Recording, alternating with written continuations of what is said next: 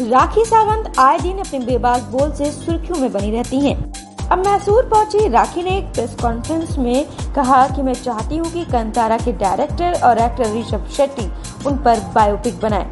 वहीं इस बीच राखी का एक वीडियो काफ़ी वायरल हो रहा है, जिसमें राखी का ये दावा करने के लिए मज़ाक उड़ाया गया था जिसमें उन्होंने कहा था कि आगामी बायोपिक में उनका किरदार निभाने के लिए मशहूर एक्ट्रेस आलिया भट्ट और विद्या बालन से संपर्क किया गया था